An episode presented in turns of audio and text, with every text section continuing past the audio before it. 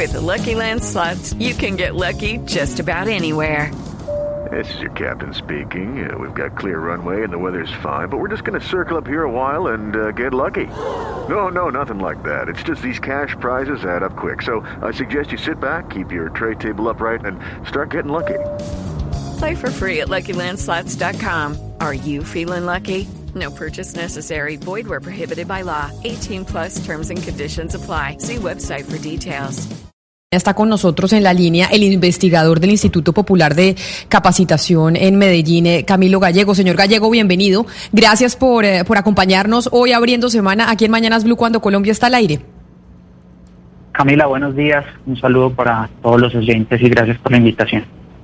Este fin de semana se hizo la publicación de esa investigación que hicieron ustedes en el Instituto Popular de Capacitación, en donde básicamente, como comentaba entre otras Ana Cristina, deja en evidencia cómo empresas públicas de Medellín y la Fiscalía no habrían dicho eh, la verdad absoluta en torno a lo que había pasado con esos cuerpos en la zona, esos cuerpos enterrados en la zona de influencia de EPM. Para, que la, para la gente que no entiende muy bien de lo que estamos hablando, ¿cuál es la gravedad de eso que ustedes publicaron y que se haya conocido que EPM y la Fiscalía habrían mentido en este caso? Lucky Land Casino asking people what's the weirdest place you've gotten lucky. Lucky? In line at the deli, I guess. Aha, in my dentist's office. More than once, actually. Do I have to say? Yes, you do. In the car before my kids' PTA meeting. Really? Yes. Excuse me, what's the weirdest place you've gotten lucky? I never win and tell. Well, there you have it. You can get lucky anywhere playing at LuckyLandSlots.com. Play for free right now. Are you feeling lucky? No purchase necessary. Void by law. 18 plus. Terms and conditions apply. See website for details. Bueno, Camila, son, son varios puntos. Lo primero es que la zona que inundaron eh, trasladaron los restos humanos de 349 personas en los cementerios de tres lugares de tres municipios en el occidente de Antioquia. Uno es de la vereda de Oro Bajo, que pertenece a Sabana Larga. Dos, eh, en el corregimiento Barbacoas, que pertenece al municipio de Peque. Y tres, el cementerio del sector La Fortuna en el municipio de Uripica. ¿Por qué esto es tan grave? Y es porque EPM ha asegurado tanto a la JEP como nos responde a nosotros en el Instituto Popular de Capacitación, y es que en estos cementerios nunca no eran lugares donde se enterraran personas desaparecidas o personas víctimas del conflicto armado, víctimas de una muerte violenta. Lo que nosotros encontramos en diálogo con habitantes de, de personas que habitaron estos lugares es todo lo contrario. Por lo menos conocemos cuatro casos. De esos 30, 300, sí. No, no, adelante Camilo, adelante. De esos 349 restos que exhumaron, que fue la Universidad de Antioquia la encargada de hacer la exhumación, solamente identificaron 28 de esos cuerpos, es decir, 22 que enterraron en Peque y 6 que enterraron en Sabana Larga, estos 28 eran del corregimiento Barbacoas, es decir, de los 349 restos estamos hablando que solo identificaron el 8%. Por lo tanto, ¿cómo puede asegurar la Fiscalía eh, y cómo puede asegurar EPN que en el resto, de la, el resto de las personas no correspondiera a víctimas del conflicto armado? Nosotros nos encontramos entonces hablando con barqueros, mineros de, esta zona del departamento, uno, que hubo personas, sobre todo en el corregimiento Barbacoas, que era muy común allí, por lo menos varios, varias personas nos hablan de un inspector de policía que cuando sabía de los restos o cuerpos enterrados en las playas del río Cauca cercanas al corregimiento de Barbacoas, armaba siempre comisión para llevar a pescadores, a mineros allí para rescatar esos cuerpos y enterrarlos en el cementerio de Barbacoas, donde PEN y Fiscalía están negando eso. Pero Camilo, Camilo, perdón, eh, si vamos a, a, precisamente esos cuerpos, que son los que ustedes en la investigación dicen que las personas los llaman los ahogados, que son los cuerpos que se encuentran o que llegan a la playa o que ellos pues en, en sus labores los encuentran en el, en el río. Esos cuerpos eh, tienen evidencias de que fueron, hay evidencias de que fueron personas asesinadas. Esos cuerpos, ¿dónde están? Es decir, ¿cuál, cuál es la evidencia que hay para decir esos cuerpos fueron de personas víctimas del, del conflicto o de masacres? Los relatos que nos cuentan las personas, Ana Cristina, eh, inicialmente estamos hablando que se trata de personas desaparecidas. Eh, nosotros no podríamos confirmar que se trata de víctimas del conflicto armado, pero en los relatos de estas personas lo que ellos nos decían era que eran personas que habían sido degolladas, que encontraban personas que habían recibido eh, impactos de arma de fuego o que tenían marcas de violencia.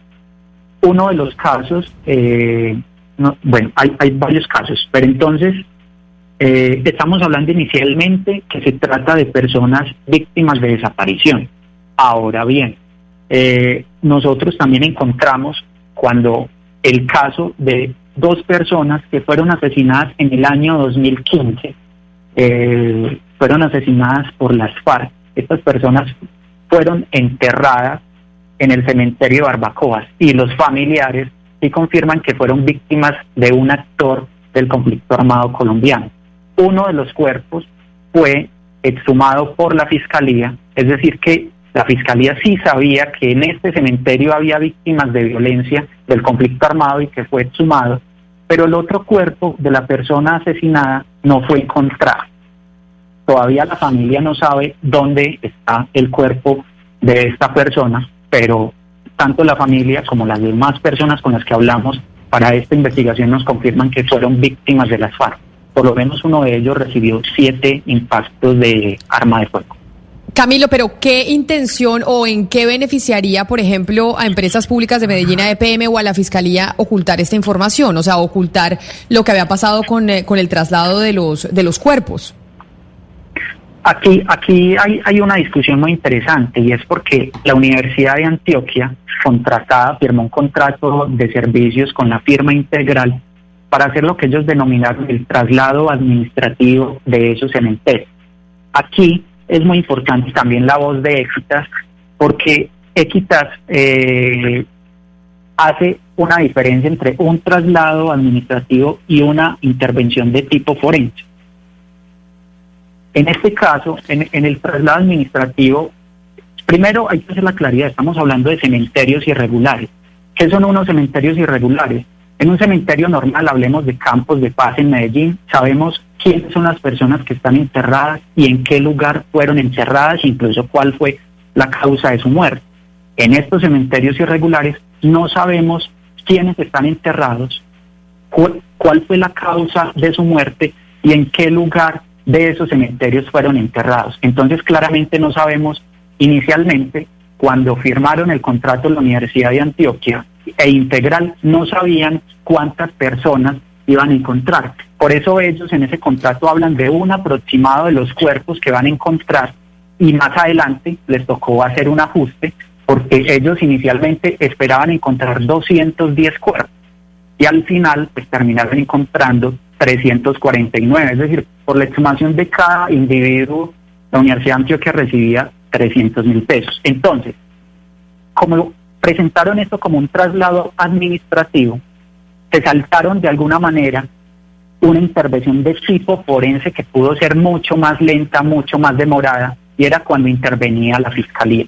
Eso fue lo que terminó haciendo EPM. Resolvió de una manera mucho más simple el traslado a un cementerio de donde no sabíamos quiénes estaban enterrados, las causas de, de su muerte, en qué lugar fueron enterrados, no teníamos la identidad de estas personas y de esa manera resolvieron de manera mucho más simple algo que debió eh, realizar, una intervención que debió realizar la Fiscalía, por lo menos por estos casos que nosotros estamos nombrando y por otro lado los tres casos que la Jurisdicción Especial para la Paz eh, que hizo este año la intervención en el Laboratorio de Osteología de la Universidad de Antioquia, que ya encontró por lo menos tres cuerpos que tenían eh, signos de violencia y que habían tenido impactos de proyectil de arma de fuego.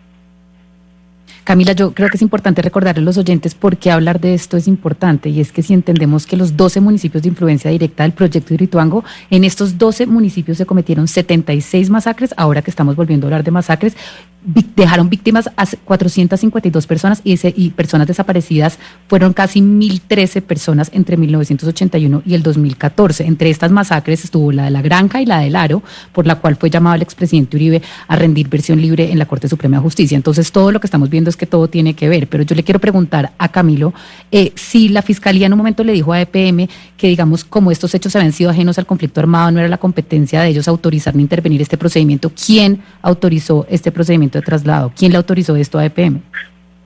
Camila, este es uno de los puntos más llamativos porque, como usted lo dice, la Fiscalía eh, les, les dijo que, mejor dicho, la Fiscalía nos respondió a nosotros hace menos de un mes, comillas, en ningún momento se autorizó a EPM para realizar diligencias de exhumación. La JEP ya acaba de decir en un auto que la tal autorización a la que se refiere EPM fue una interpretación de EPM, más no una autorización que haya hecho la Fiscalía. Y además dice que también fue una interpretación de EPM decir que la Fiscalía ya había hecho una búsqueda exhaustiva en la zona de influencia del proyecto hidroituano. Doctor Gallego, eh, lo primero que de pronto habría que recordarle a los oyentes, y si me equivoco usted me eh, corrige, es que Equitas, esa organización a la que usted hizo alusión, es una organización de derechos humanos que se especializa en trabajo forense, de ahí la importancia. Pero dicho eso, a mí me gustaría que me enseñara o que nos enseñara a todos nosotros una cuestión. Entiendo que uno debe diferenciar, digamos, eh, los cuerpos no exhumados en un grupo, lo cual es gravísimo, por supuesto, en negación total de la presencia del Estado. Los no reconocidos, solo se han reconocido, identificado 8%, dejando 92% por fuera, también es gravísimo. Y los que no se reconocieron bien, hay unos que son víctimas de desaparición, otros conflicto, otros que no son del, eh, víctimas propiamente del conflicto. Quiero preguntarle en consecuencia, doctor Gallego, ¿el tratamiento es diferente si se trata de una víctima proveniente del conflicto armado a una que no hace parte del conflicto armado? Totalmente, totalmente. Digamos que la explicación que a nosotros también nos termina haciendo eficaz es que en este caso, cuando se identifica, por lo menos EPM identificó que sí hubo un caso de muerte violenta. Nosotros documentamos el caso del señor Jaime Jesús López y de Rosmiro Flores, los, las personas asesinadas en el año 1995. EPM, cuando estaban haciendo la exhumación el 24 de enero de 2018, le envió un oficio al fiscal Alonso Alvear, un fiscal de, del GRUE eh, de la Fiscalía, en el cual le informa que donde estaban haciendo la exhumación en el cementerio de Barbacoas, posiblemente estaría el cuerpo de Jaime López, esta persona asesinada por las FARC. La, Universidad de Antioquia ahora dice que los restos que encontraron con signos de violencia obedecían a víctimas, a personas que habían tenido eh, muertes accidentales. Pero aquí en este oficio de PM se estaba refiriendo a un caso de una persona que sí fue asesinada por un actor armado de manera que no es precisamente una muerte accidental. Por otro lado, retomando la pregunta que usted me hace, y es que cuando nosotros estamos hablando de un trabajo forense es porque se trata de un proceso judicial y se tiene un claro indicio de que esas personas pudieron haber muerto por una causa violenta. En ese sentido, cuando la Universidad de Antioquia se percata por lo menos de estos cuerpos que tienen signos de violencia, pues debió suspender precisamente esas labores de exhumación y ese traslado administrativo, y eso debió hacerlo la Fiscalía. Y por otro lado, que además es muy grave y también se conoció en la audiencia de la JEP el año pasado, en octubre del año pasado, y es que lo que hizo la Universidad de Antioquia, ellos dicen que por solicitud de las comunidades, pero esto no hace que sea menos grave, y es que ellos lavaron los cuerpos y lavaron las prendas de esos 349 cuerpos, por lo tanto, se pierden tanto la sangre, se pierde la pólvora que podía existir en esas prendas y por tanto dificultaría muchísimo más un trabajo de tipo forense como el que podría ser más adelante la JEP y la unidad de búsqueda de personas desaparecidas para saber precisamente cuál, quiénes eran esas personas que exhumaron y trasladaron de esos cementerios. 11 de la mañana, un minuto. Estamos hablando con Camilo Gallego, que es investigador del Instituto Popular de Capacitación IPC en Medellín. Ana Cristina, una última pregunta. Sí, Camila, yo quisiera cerrar eh, para que Camilo nos explique el papel de socia en todo lo que estamos hablando, porque lo que yo entiendo de la investigación es que de alguna manera asumió funciones que eran más o menos de la Fiscalía. ¿Qué es socia y cuál es el papel? Bueno, eh, lo, lo, primero, y es que se me pasó hace un momento cuando me hacían la pregunta de lo grave que había sucedido con EPM, es que EPM, al parecer, actuó como una autoridad judicial. Entonces, de alguna manera, actuó como si fuera la fiscalía, dijo que ya tenían prácticamente un certificado de la fiscalía y por ende ya podrían pasar a hacer la exhumación. Por otro lado, Socia es una empresa eh, fundada en los 60 que se encargó de hacer el trabajo social del proyecto con las comunidades de la zona de influencia de Hidroituán. Pero resulta que ellos dicen que, su tarea era socializar lo que iba a ser ese, ese proceso de traslado administrativo, pero y además en la audiencia de la JEP su representante dijo que nunca se encargaron ellos de identificar lugares donde habría personas eh, desaparecidas o enterradas en las playas.